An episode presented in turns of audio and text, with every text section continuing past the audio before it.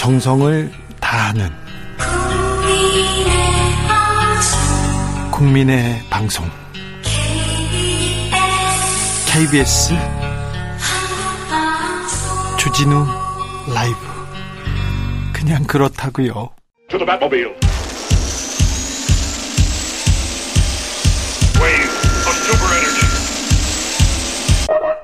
주기자의 1분 이재용 삼성전자 부회장이 오늘 유럽 출장을 떠났습니다. 언론 기사를 좀 볼까요? 29년 전 마누라 자식 빼고 그날 이재용 목숨 걸고 유럽행. 이재용 목숨 걸고 유럽 간다. 목숨을 걸고 출장 간다고요? 전쟁터 가는 거 아닌데 독립운동 하러 가는 거 아닌데 29년 전 1993년 6월 독일 프랑크푸르트의 이건희 회장이 임원들을 다 불렀습니다. 그리고 어떤 얘기를 했냐? 이런 얘기 했습니다. 인간은 65세 전후면 노만기가 됩니다. 절대 실무를 맡으면 안 됩니다. 60이 넘으면 손떼야 합니다.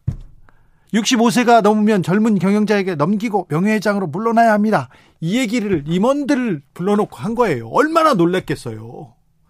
그때 참석한 한 임원이 어우 나이든 임원들 나가라는 소리인 줄 알고 부들부들 떨었다고 아, 너무 무섭다고 얘기를 했어요. 그런데 기사는 뭐 어떻게 나왔냐면 신경영으로 나왔습니다. 마누라와 자식을 빼고는 다 바꿔야 살아남는다. 이건 기억하시죠? 이렇게 기사가 완벽하게 달리 나옵니다. 언론이 재벌 회장 출장 대대적으로 보도하는 이유는 사면과 관계가 깊을 겁니다. 다시 떠오른 사면론. 속에 이재용 부회장 출장길 떠난다. 이재용 사면으로 이 사업 위기감 돌파하나 반도체 육성 힘싣는 이재용 사면론 탄력 이렇게 갈 길 바쁜 삼성 사면 필요한 이유는 이렇게 언론에서 마구 떠듭니다. 그러고 조금 있으면요 국민 여론이 무르익었다고 또 쓸 겁니다. 국민이 원한다고요. 국민 경제가 비상이다, 민생이 위기다, 위기다 하면서요. 재벌 회장이 구속되면 경제가 위기랍니다. 재벌 회장이 재판을 받으면 민생이 위기랍니다. 재벌 회장이 사면 서민을 위해서 도둑질했습니까? 노동자를 위해서 분식회계하고 불법 승계했습니까? 언론은 언제 국민 경제를 위해서 민생 경제를 위해서 노동자 사면해주자 이런 얘기 한번 해본 적 있습니까? 그런 소리 들어본 적 있습니까? 언제까지 와인의 향기에 취해서 삼성 만세만 외칠 겁니까? 우리 언론. 그런데요. 그런데 왜 이런 사람만 그 외친 사람만 윤석열 정부에서는 쓰는지 이유를 모르겠어요. 통 모르겠습니다. 주기자 1분이었습니다.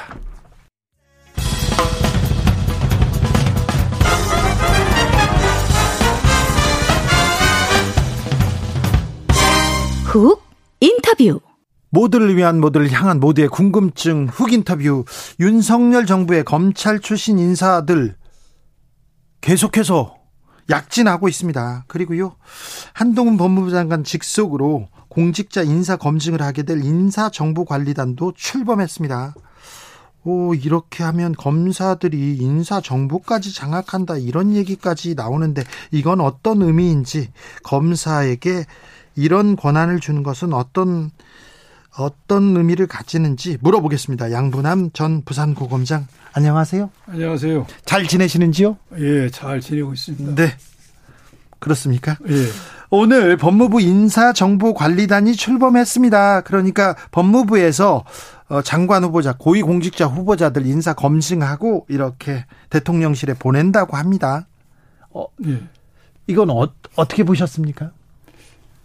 이게 참여정부 시절에도 네.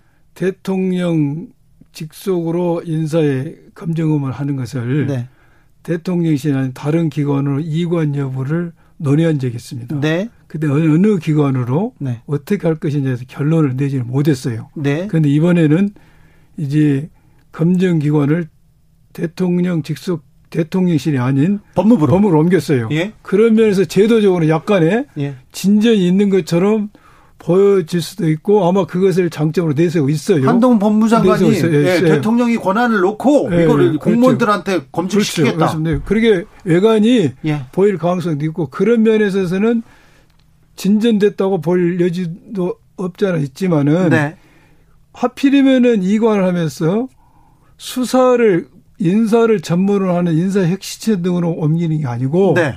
수사를 전문으로 하는 검찰을 지휘하는 네. 법무부에 이걸 옮겼다는 점에서 예. 그런 장점보다는 걱정이 많고 네. 특히 그 검증 업무를 검사가 함으로써 제일 우려되는 점은 네. 고위 공직 후보자 되려는 사람은 네. 검증 동의서를 제출합니다. 그렇죠. 뭐 저도 몇 번 제출했는데 네. 그렇게 되면은 검증, 모든 인사 정보가 다 들어 있죠. 그렇죠. 그러면 검증 기관은 법원의 영장 수사 과정에서 법원의 영장에 의해서만이 알 수 있는 은밀한 내용까지도 네. 후보, 고위 공직 후보에 대해 다 알게 됩니다. 약점을 알, 알게 되죠. 다 알게 되죠. 네. 약점이 없는 사람도 있고요. 네, 네, 저, 전, 저는 별로 그렇죠. 없습니다. 네, 네, 약점이 있을 수도 있어. 네. 그것이 범죄 수준은 되지 않다 할지라도 그렇죠. 약간의 비 아니 될수 있어요. 비가 아니더라도 네. 저희 가족들의 가족들의 뭐 신상 명세나 이런 게 있는 걸 보면 그렇죠. 굉장히 좀 위축됩니다. 이게, 이게 어떤 검증 그것은 그 어쩔 수 없는 과정인데 네. 검사가 그걸 하다 보면은 네. 이것을 이렇게 고위 공직 후보자가 이제 검증을 했는데 임명이 될 수도 있고 네. 임명이 되지 않을 수도 있어요. 임명 안 되는 사람이 훨씬 많겠죠. 네. 그런데 임명이 되든 임명이 안 되든 그런 사람이 뭔가 이 정권에 대해서 좀 불편한 운동을 하고 다닌다. 네. 이런 경우에는 그 검증 과정에서 알게 된 비 내지 비에 가까운 어떤 정보를 네. 수사에 활용하고 싶은 유혹. 예. 아니면 더 나가서 손쉽게 수사에 옮길 수 있는 네. 그 가능성이 농화된 쉽다. 네. 그 가능성이 크다는 점에서 저는 가장 우려스럽게 생각하고 있습니다. 네. 물론 이 검증단이 꼭 이렇게 한다는 의미는 아닌데 이럴 가능성이 언제든 있다. 네. 음. 수사권을 가지고 있는 법, 법무부에서 검찰에서 정보권까지 다 갖는다. 그래서 국정원장을 지낸 박지원 전 국정원장은 제2의 안기부가 될 수도 있다. 이런 얘기도 하시더라고요. 그럴 수도 있죠. 네. 네. 정보와 정, 수사를 같이 아우를 수가 있으니까. 네. 정보를 가지면 검사들은 수사하고 싶은 유혹이 어, 유혹이 있죠. 그렇습니까? 그래서 제가 직접 말씀드린 유혹. 네. 그런 정보를 가지고 수사하려는 유혹. 예. 또 아니면 더 나아가서 쉽게 수사할 수 있는 어떤 가능성이 용이하다는 거지. 그렇죠. 저도 그런 정보를 아직 가지면 기사 쓰고 싶은 유혹에 그렇죠. 빠질 예, 것 같아요. 예, 맞습니다. 네. 예. 검사들은 이렇게 칼을 들고 있으면 음, 예, 그렇죠. 예. 휘두르고 싶어 하잖아요. 예. 검사가 그거 없다면 검사가 아니 아니지 수사 검사. 네. 정보에서 수사련 욕심. 근데 인사정보관리단을 법무부에다 뒀어요. 그것도 대통령과 가장 친하다는 사람한테 뒀어요. 이거는 조금 우려가 나옵니다. 나옵니다. 음, 최근에 아, 최근에 검사 출신들의 약진 공정위원장에도 네. 강수진 전 검사가 가고 금융감독원장에 이복현 전 검사가 이렇게 갔습니다. 이건 네. 어떻게 보십니까? 지금 검찰 출신들이 네. 아, 인사 아주 주요 요지에 다 갔습니다. 그 중에서도 특히 인사 주요 공, 고위 공직자에 대한 추천과 검증 업무도 검찰 출신이 다꽤 네, 찼습니다.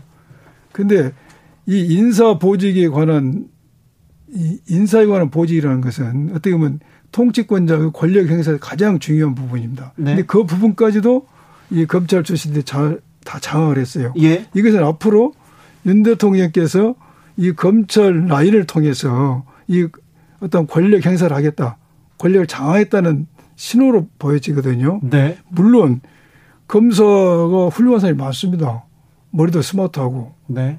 또 진취적이고 네. 책임감도 강하고 많기는 합니까? 마, 많죠, 많습니다. 검사들이 그러나 확실합니까? 아 그렇죠. 그러나 이렇게 장점이 있다선 치더라도 네. 이렇게 요직을 특히 인사에 관련 보직을 다 꿰차는 것은 네. 우려가 크다. 네. 장점보다 우려점이 크다. 첫 번째는 네. 지금 검찰의 가장 중시한 게 정치적 중립이잖아요. 네. 정치적 중립인데 지난번에도 정치적 중립을 무너뜨린 게 지금 윤석열 그렇죠. 네. 어, 대통령과 그 주변 사람들이 가장 큰 책임을 져야 된다 얘기하셨어요. 그렇죠. 그런데 검찰 전현직 출신들이 네. 이렇게 이제 권력의 핵심을 다 이제 포진했어요. 네. 그러면은 현재 검찰 제도권에 있는 검사들이 아무리 어떤 사안을 정치적 중립 수사를 한다 하더라도 정치적으로 보이죠. 국민들이 볼 때는 네. 저 사람들이 저렇게 특정 세력을 위해서 뭔가 삐뚤어지 행사한다. 이렇게 볼 가능성이 높은 면에서 매우 정치적 중립에 악영향을 미친 것이고 네. 또 하나는 우리 국민들이 윤석열 후보자를 대통령으로 뽑아 뽑을 때는 네. 윤석열 한 명만을 통치권자로 뽑은 게 아닙니다. 네. 윤석열 대통령이 대표하는 국민의힘 네. 또 국민의힘이 대표하는 보수 집단 네. 이 사람들이 대통령과 함께 행정 권력을 담당해라. 네. 이를 위해서 저는 뽑았다고 보여집니다. 그렇죠. 검찰을 뽑은 게 아니고. 네. 그래서 검찰이 중요 보직을 꽤 차는 것은 국민의 뜻에도 반하지 않는가. 네. 날 그 생각도 들고 네. 또 하나는 검사들이 현직에 있을 때 그렇게 사람을 많이 만나는 직업권이 아니거든요. 네. 또 폭넓은 능력면을 떠나서 경험, 네. 트레이닝 과정이 폭넓은 사안을 정치, 경제, 문화 모든 걸 보는 게 아니지 않습니까? 네. 어떠한 혐의 유무를 보는 네. 그 부분에 훈련이 돼 있고 또 많은 사람을 만나지 않기 때문에 과연 이 국정을 원활히 운영하는 데 필요한 인재 발굴이 있어서 네. 과연 다양성이 확보되겠는가? 네. 그런 의구심이 있습니다. 좀 그 우려는 좀 있습니다. 네. 그런데요, 이제 법관들 그리고 장관들 뭐 고위공직자도 그렇지만 사법부 법관들의 네. 고위 법관들의 인사도 이 법무부에서 합니다. 그렇죠. 검사 출신. 예, 예, 예. 이제 검찰도 그렇고 다른 경찰도 예, 마찬가지고 예, 예. 모든 권력 기관에 있는 그 최고위 층은 다 이렇게 법무부에서 이 인사 인사와 정보와 수사권 수사권은 빼고 인사와 인사권을 갖고 있습니다. 그렇죠. 검증 이, 검증. 네. 검증 이 사법기관에 대한 검증 이 부분은 어떻게 봐야 됩니까? 지금 우리 신설된 인사정보관리단이 네. 관리단은 대법관 후보자, 네. 헌법재판관 후보자에 대해서도 검증을 할수 있습니다. 예. 앞으로 할지 안 할지는 모르겠지만은 한다고 할 수 있습니다. 네. 근데 만약 이리 한다면은 한다면은 과연 대법관 후보자 중에서 검찰이 기소한 사건을 무죄를 많이 쓴 사람, 많이, 많이 쓴 후보, 예. 헌법재판 후보자 중에서 네. 검사가 불기소 처분한 거, 기소유예 처분한 것에 대해서 검찰과 바, 다른 의견을 내는 헌법재판관 후보자들에 대해서 네. 과연 우리 검사들로 이루어진 네. 법무부 공정하게 평가를 해주겠지만은 네. 해주지 않을 것이라는 의심도 받았었다는 거지. 그렇죠. 또 하나는 네. 앞으로 내가 대법관 되고 싶어 네. 헌법재판이 되고 싶으면은 네. 거기 가서 인사 검증을 받아야 되는데 네. 검찰로 척을 지겠습니까? 그렇죠. 이것은 바로 재판의 신뢰성, 공정성에 심대한 훼손을 가할 우리가 있다. 그렇죠. 이, 이미 있는 겁니다. 이거 근데 판사들도 들고 일어나야 되는 문제 아닌가요? 판사들이요? 앞으로 우리 사회가 네. 공정과 상식에 있어서 내버려야 되려면은 네. 사법부가 개혁돼야 돼요. 그렇죠. 네. 사법부 개혁 필요한데 아무튼 이 부분이 사법 개혁 차원은로 보이진 않습니다. 지금 이 법무부 인사정보 관리단이 그렇죠. 제가 그 이야기 드린 것은 네. 말씀 이것이 사법부 개혁과 관련된 네. 관련되지 않지만은 네. 사법부가 진정으로 다시 태어나 개혁의 정신이 있다면은 이것도 네. 매치가 돼서 뭔가 자기들 목소리를 내겠죠. 네. 그렇겠죠. 저는 그래요. 그 의미에서 말씀드립니다. 알겠습니다. 네. 네. 오르신 말씀인 것 같습니다.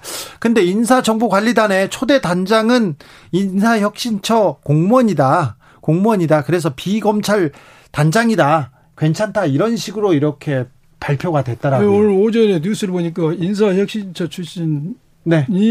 단장으로 박행렬 단장 예. 단장이 됐는데 이제 뭐 단장이 인사혁신 출신이고 또 장관도 자기는 과정에 개입하지 않겠다. 결과만 보고 봤다고 이야기를 했어요. 네. 아, 좋은 이야기입니다. 네. 그런데 공무원 조직에서 네.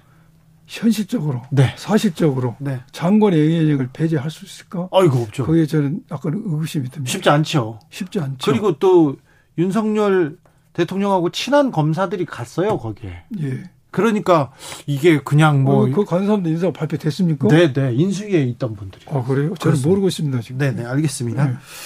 음, 사법 체계가 좀 바뀌어야 됩니까? 변화합니까? 지금 검찰청법 개정안, 형사소송법 개정안 나왔는데 이 검찰 개혁은 조금 잘 돼가고 있습니까? 제가 검사 출신이어서가 아니라 네, 예. 검찰 개혁은 네. 상당한 수준 국민의 눈높이 맞춰서 네. 진행이 됐다고 봅니다. 그래요? 예, 예. 네. 알겠습니다. 그러면 검찰 개혁은 상당 부분 됐다? 예, 저는 됐다고 봅니다. 네, 네. 이제 이제는 검찰 근데 예. 친윤 검사들은 다 요직으로 가고 반윤이나 조금 좀 거리가 있던 특수부 검사 아닌 사람들은 또 한직으로 가고 검찰 내에서도 좀 목소리가 좀 있을 것 같아요. 분명 있겠죠. 네.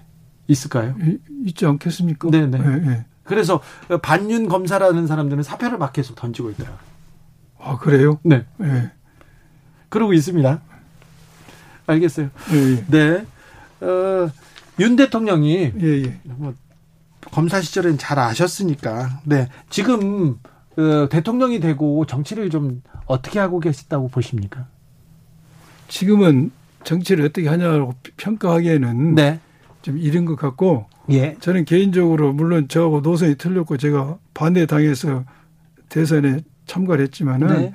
윤 대통령께서 정말로 사심 없이 국가와 국민의 위해서 네. 정치를 잘하기를 바랍니다. 네. 네. 잘못한다는 것은 우리 네. 국민의 불행이니까요. 이 점은 좀 우려된다 이런 부분이 있습니까? 저는 검찰 출신들, 검사 출신들이 너무 많은 요직으로 그리고 그리고 국정의 중심으로 이렇게 가는 거는 조금 걱정됩니다. 아니 그거 제가 아까 세계적으로 네. 얘기했잖아요. 첫째는 저, 검찰의 정치적 중심에 영향을 미칠 수가 있고 네. 두 번째 과연 이게 국민의 뜻이냐. 네. 윤석열 후보자를 대통령을 보는 국민이 네. 검찰이 행정 권력의 요직을 장악하기를 원했던 것이냐. 네. 나는 그렇지 않다고 보고 네. 과연 이것이 요즘에 다양성이 중요한데 네. 인재풀의 다양성 확보되겠는가. 네. 그 걱정스럽다는 거죠. 그렇죠. 좀 검사들이 또 능력은 탁월할 수도 있는데 좀 시야는 좁은 것 같아요. 그렇죠. 제가 그래서 검사들이 능력이 탁월하고 네. 진취적이고 책임감이 있지만은 네. 방금 말해도 능력의 문제가 아니라 네. 평생 어떤 사건에 옳고 그런 말을 시비반을 가렸기 때문에 그렇죠. 예, 어떤 사물을 보는 현상을 보는 눈이 좀 제한되지 않을까 네. 그런 염려도 있는 거죠. 네. 저도 저도 윤석열 검사하고 그런 부분에 대해서는 좀 많이 다퉜던 것 같아요. 네. 검사 시절에 검찰의 검찰의 눈높이 국민의 눈높이는 좀 못 따라가는 것 같아요. 그렇죠. 국민의 네, 네. 상식은 못 따라가는 음. 것 같은데 왜 그럴까요? 검찰은 어떻게 변화해야 된다고 생각합니까? 자꾸 좀 다른 문 다른 질문을 해서 죄송합니다. 네. 그 우리 기자님 말씀한 것처럼 모든 권력은 주권 재미지 않습니까? 네. 국민으로부터 나오잖아요. 네. 그렇기 때문에 그 권력의 근원이 되는 국민의 눈높이에 맞춰야 되죠. 네. 그러게 바꿔야 되죠. 네. 그래서 검찰도 앞으로 많이 개혁이 됐지만은 네. 보다도 우리 검찰이 이제 법이 개정됐잖아요. 네. 이 개정된 법, 법이라는 것은 어디 우리 검찰이 외부 세력에서 대수술을 받은 거예요 지금. 예. 그러니까 개정된 법에 의해서 네. 보다도 국민의 높이에 맞게 네. 검찰을 잘 설계해야 된다. 알겠습니다. 예.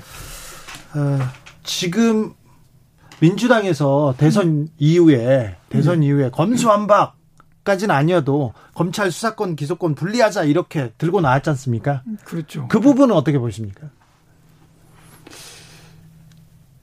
제가 안 묻겠다고 했는데 제가 네. 어, 그 부분에 대해서 네. 지금 검찰이든 네. 더불어민주당이든 네. 양쪽이 다 네. 계산법이 틀립니다. 네. 계산법이 틀리기 때문에 양쪽이 다 아마 이, 이 법 개정에 대해서 네. 아쉽고 안다고 선호한 점이 많을 겁니다. 네. 그리고 이것은 입법적으로 이미 끝난 문제입니다. 네. 그래서 저는 이것에 대해서 네. 잘했다, 못했다, 아니면 흡족하다, 비흡족 만족스럽지 못하다 이걸 논하는 것보다는 네. 이 개정된 법률이 네. 현장에서 잘 적응돼서 네. 국민들이 불편이 없도록 네. 우리 모두가 지혜를 모는 게 중요하다는 생각이 듭니다. 그렇죠. 이 국회는 입법 기관입니다. 법은 국회에서 만드는 겁니다. 이미 이제 게임이 끝났어요. 네, 입법이 만들었어요. 됐어요. 예. 됐기 때문에 이거에 대해서 평가하는 것이 생산적인 아닌 아니고 네. 이 법이 잘 현장에서 적응돼서 네. 혼돈이 되지 않도록 네. 그래서 국민에게 피해가 가지 않도록 네. 우리 모든 이해 당사자들, 네. 검찰, 경찰, 변호사, 뭘 것들 전부 다 노력해야 된다. 그런데 법을 만들었어요 국회에서 그리고 법이 공포가 됐는데 대통령도 공표를 했어요. 예. 이제 끝났습니다. 예. 그런데 법무부 장관이 된다는 사람들도 어떤 검사들도 다 일어나서 위원이다 뭐 하고 이렇게 단체적으로 단체적으로 막 국회 뭐 언론 플레이도 하고 기자회견도 하고 검사들이 다 나서서 얘기하는데 저는 그거 좀 반대였어요. 무섭더라고요. 어떤 법이든 네. 어떠한 법이든 헌법에 위반된다라고 자기가 판단하면은 네. 뭐 개인의 자유도 할 수 있지 않습니까? 네. 위헌 소송 누구든지 할 수 있어요. 네. 그래서 위헌 소송을 한다는 그 자체를 우리가 타다면 안 되고 네. 어, 법률에 대해서 내가 선거하기에 헌법 위반에 얼마나 위헌 살 수가 있습니까? 근데 고검장들이 다 모여서 하고 직업원장들이 다 모여서 하고 부장검사들이 다 모여서 하고 그럼 국민들이 불안하지 않습니까? 집단적으로 하는 부분에 대해서 네. 어떻게 평가할 것이 문제가 있는데 네. 저는 또 검찰 입장에서는 네. 자기 검찰이 한 70년 가져왔던 수사 네. 그것을 이제 다른 그걸 못하는 상황에 직면하기 때문에 네. 또 그럴 입장도 저는 이해가 좀 갑니다 사실. 네. 근데 친정에서 뭐 그런 면도 있지만은 네네. 네. 어 그럴 수도 있다. 네. 그러나 할 수는 있지만 이미 네. 끝난 게임에 대해서는 우리가 더 이상 얼버무면 안 된다. 네, 그러니까 국민들 입장에서, 입장에서 법이, 법이, 잘 집행되도록 우리가 노력해야 된다. 네, 말씀 잘 들었습니다. 예. 네, 또 하시고 싶은 말씀 있으신지? 고검장님 요새 요즘 어떻게 지내십니까? 저요? 네. 주중에 전반부는 서울에 와서 변호사 업무에 진력하고 있고요. 네. 주말에는 광주에 나가서 네. 여러 사람 네. 여러 사람 만나서 세상 돌아온 이야기 듣고 네. 또 경치 좋은 자연을 찾아가서 네. 힐링하고 지내고 있습니다. 네. 마지막으로 검사 후배들 검찰에 남기고 싶은 말씀, 당부하고 싶은 말씀 있습니까? 예. 우리 검찰 후배들이 우리 검찰 후배들 매우 혼동스러울 겁니다, 지금. 그렇겠죠. 이게 뭐, 이 제도 금년 1월 달에 1차 수사권 정리가 됐는데 몇 달 안 돼서 다시 하고 하다 보니까 굉장히 혼란스럽고 어떤 검사의 정체성이라는 게 수사인데 그 수사를 이제 못할 수 있는 상황도 직면하고 혼란스럽겠지만은 우리 검찰도 법을 집행하는 기관입니다. 네. 그래서 거기에 너무 연연하지 말고 네. 이미 가지고 있는 제정된 법 타도를 내서 네. 검찰권이 어떻게 행사될 것인가, 네. 우리의 검찰 존립 이유와 목적은 무엇인가를 네. 다시 한번 재설계해서 국민들 신뢰를 받도록 노력하는 거. 이게 가장 중요하다고 생각합니다. 알겠습니다. 여기까지 듣겠습니다. 양분함 전 부산 고검장이었습니다. 감사합니다. 예. 예.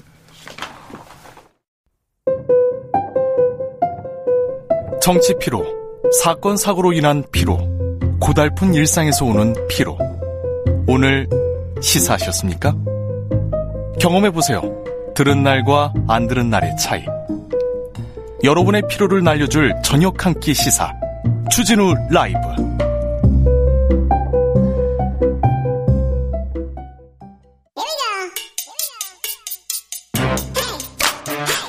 뉴스를 향한 진지한 고민 기자들의 수다.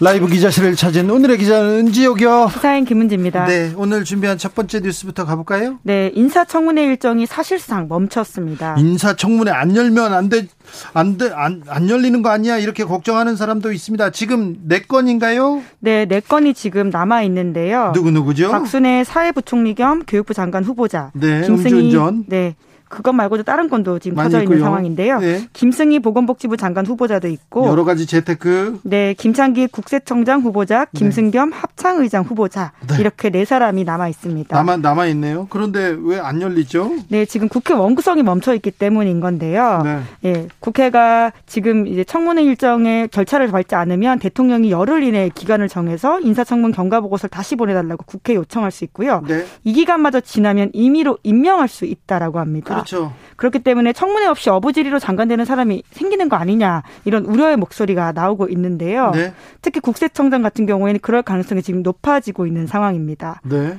네, 왜냐하면 인사청문회 1차 시한이 이미 지나갔거든요. 네.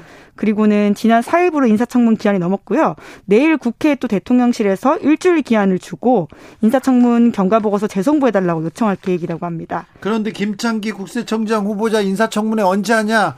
어, 지금 하느냐 마느냐 이런 기사도 안 나오는 걸 보면 그냥 임명할 수도 있을 것 같아요. 네, 실제로 그렇게 될 경우에는 2003년 이래 청문회 없이 첫 취임하는 국세청장 나온다 이런 말까지 나오고 있는데요. 청문회는 해야죠. 우리 세금을 전체적으로 관할할 사람인데 어떤 사람인지 그리고 어떤 어, 정책을 가지고 있는지 물어봐야 될 거 아닙니까? 근데 열, 좀 열겠죠. 네, 그럼. 검증을 무력화하게 되는 상황이 될 수 있기 때문에 비판의 목소리가 나오고 있습니다. 지금 그 의혹들 계속 쏟아지고 있습니다. 보도 계속되고 있는데, 네. 네, 관련해서는 지금 박순애 후보자에 대해서 가장 집중적으로 이야기가 나오고 있는데요. 만취운전. 네, 말씀처럼 2001년에 음주운전 전력이 있다라고 하는데요. 예? 혈중 알코올 농도가 0.251%인데 아유, 만취예요. 당시에 면허 취소 기준이 0.1이어서요. 2.5배 높은 수치라고 합니다. 지금이 0.03인가요? 네, 지금 그런 매우, 상황에서 매우 그, 예, 낮아졌습니다. 예, 예, 특히나 이제 교육자 같은 경우에는 어, 굉장히 지금 엄격해져서요. 아예 이제 날아갈 수 있는 형이라고 하거든요. 그 교장도 못 됩니다. 저렇게 음주운전이 있으면 그런데 네. 아, 네. 예, 올해부터 특히 그렇다라고 하는데요. 네. 근데 그 당시에 심지어 어, 약식 기소가 됐었는데요. 네. 하지만 본인이 약식 기소를 받아들이지 않고 정식 재판을 문제. 청구했습니다. 그래서요. 그래서 선고 유예라고 라는 게 나왔거든요. 2002년에 네. 250만 원 벌금형이 선고가 유예되는 건데 선고 유예라고 하는 것은 일정 기간 사고가 없으면 선고를 없애주는 제도입니다. 네. 이제 그렇기 때문에 이것들이 또 문제가 되고 있고요. 네. 당시에 이제 숭실대 교원이었는데 음주운전 사건 이후에 박 후보자가 학교에서 징계받았는지 여부도 알려져 있지 않다라고 합니다. 네. 여러 가지 아, 지점에서 문제가 되고 있죠. 그렇죠. 근데 음주운전 잘못했어요. 그러면 벌 받고 벌금 내면 되는데 그것도 어떻게 이걸 선고유예로 죄를 없애버렸을까, 벌금을 없애버렸을까 이 부분도 굉장히 또 어, 주목됩니다. 아까 제가 0.03% 얘기했는데 0.03% 미만이면 훈방인데요. 0.03%면 면허 정지입니다. 0.08 이상은 면허가 취소고요. 그러니까 면허 정지 수준인데 0.03이 면허 정지인데 이분은 0.251 만취 상태에서 그것도 네. 벌금도 내지 않았습니다. 굉장한 능력입니다. 어떤 능력을 발휘하셨는지 어떻게 마법을 부렸는지 이것도 좀 따져봐야 됩니다. 네. 그런데 김승희 후보자 정말 많아요. 네, 이제 특히 부동산 관련된 의혹들이 계속 집중되고 있는데요. 어머니하고 자식들하고 계속 부동산 거래를 하고 뭐 전세 계약을 맺고 한두 건이 아니고 계속 나옵니다. 네, 게다가 관사 테크 했다라는 비판도 있습니다. 관사 테크. 네. 네, 그러니까 관사에 살면서 부동산 갭 투자를 해서 투기 의혹이 있다. 그걸로 돈을 벌었다. 이런 이야기인 건데요. 네. 2012년에 식품의약품 안정청 차장을 지낸 바가 있습니다. 그때 2주택을 보유한 상태에서 세종시 아파트 특별 분양을 받았다라고 하거든요. 네. 그래서 이제 별도로 제공된 관사 아파트에 생활을 하면서 분양받은 아파트가 5년 만에 1억 넘는 차익을 받았는데 이걸 되팔았다라고 합니다. 그 관사 재테크 얘기하면 김의겸 전 청와대 대변인 얘기 나오는데 바로 사의를 표명하고 옷을 벗었습니다. 근데 이분은 뭐 전혀 얘기가 없는데 이거 말고도 굉장히 많은 부동산 네, 계속해서 이제 의혹 보도들이 나오고 있는데요. 문제는 지금 국회가 제대로 원구성이 안 돼서 유야무야 청문회도 안 될 수 있다라는 상황이라는 점도 말씀 다시 한번 드립니다. 지난번 장관들도 인사청문회를 제대로 안 하고 하루에 막 일곱 명씩 하고 그래서 제대로 국민들은 어떤 비전을 가졌는지 정책을 가졌는지 보지도 못하고 이렇게 지나갔던 그 경우 있었는데 좀 이번에는 안 그랬으면 좋겠어요. 좀 인사청문회 좀 보고 싶어요. 이분들 뭐라고 얘기하는지 좀 어, 답을 듣고 싶습니다. 네, 실제로 청문회 없이 임명이 된 장관이 이명박 정부 때 세명이나 있었다라고 하거든요. 그때도 네. 원구성이 대치가 길어지면서 생겼던 문제인데요. 국회가 좀 제대로 일을 해서 이런 청문회 일정이 빨리 잡혔으면 그렇죠. 좋겠습니다. 일은 해야죠. 예. 다음 뉴스로 가볼까요? 네, 삼성준법감시위원회 위원장이 이재용 부회장 사면에 대해서 언급했습니다. 준법감시위원회라면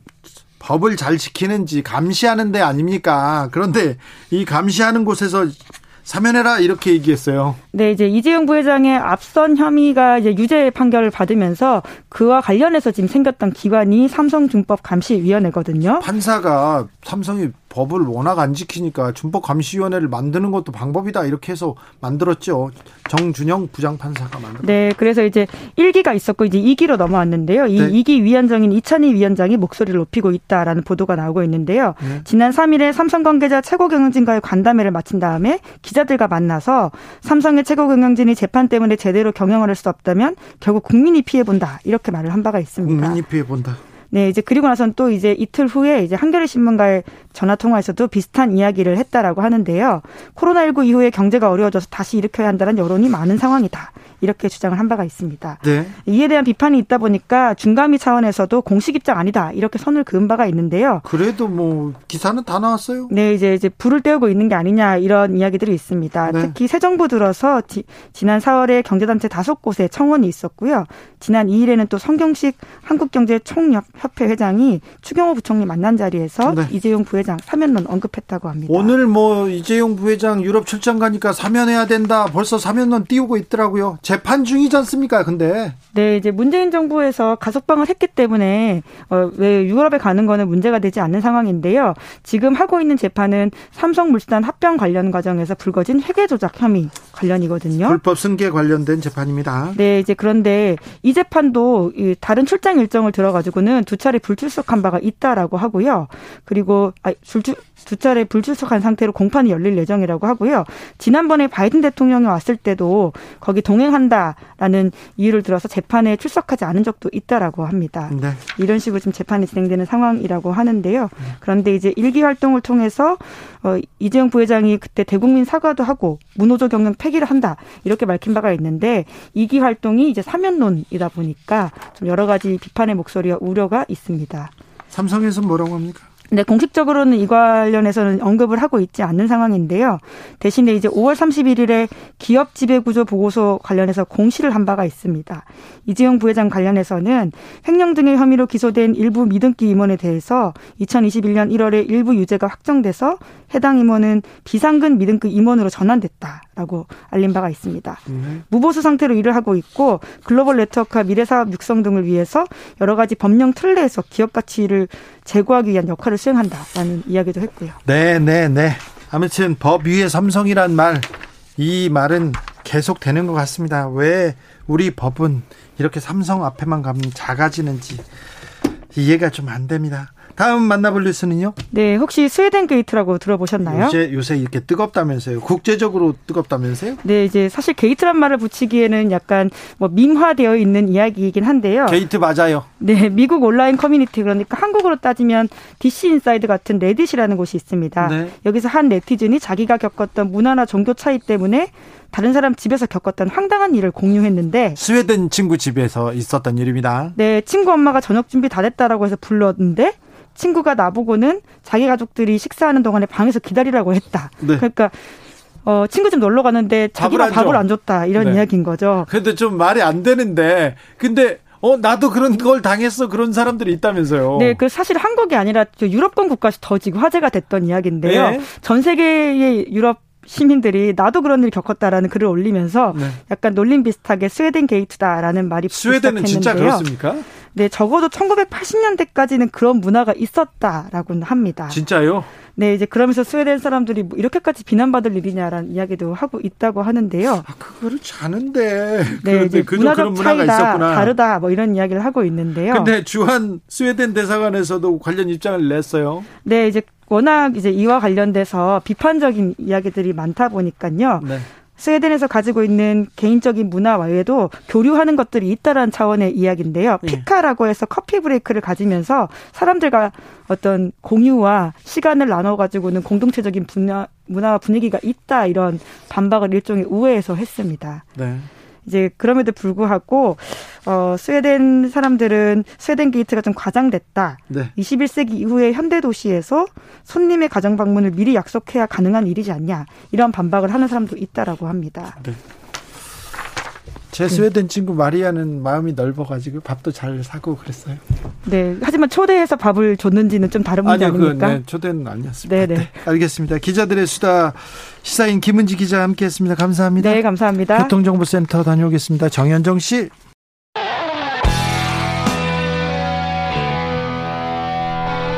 스치기만 해도 똑똑해진다. 드라이브 스루 시사 주진우 라이브.